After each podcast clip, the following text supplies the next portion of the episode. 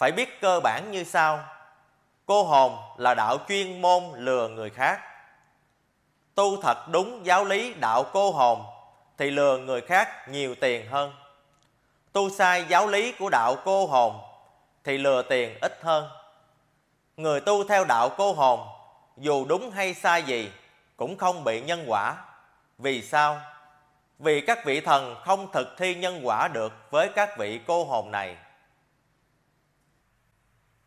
Câu hỏi thứ 54 Thưa, huyền ký có ghi Người chết mà không có công đức, ác đức, phước đức Sau 49 ngày lựa chọn một trong hai ngã để đi Hoặc là vào dòng tộc để làm người Hoặc vào làm loài cô hồn Vậy muốn làm cô hồn đâu cần phải tu, phải không? Cô hồn này có hai loại. Loại một, cô hồn có tổ chức thì phải theo tổ chức của cô hồn.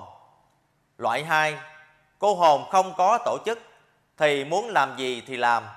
Ban thực thi nhân quả của loài thần không thực thi nhân quả được loài cô hồn này.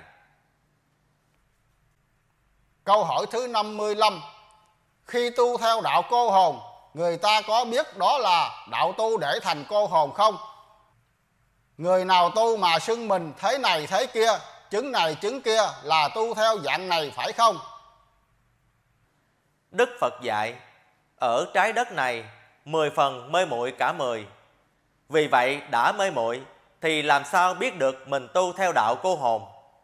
Những người mà họ xưng thánh này, Vì họ quá tham, Ham danh và tiền, Nên họ cũng không biết. Tức mê muội, Thì làm sao họ biết được?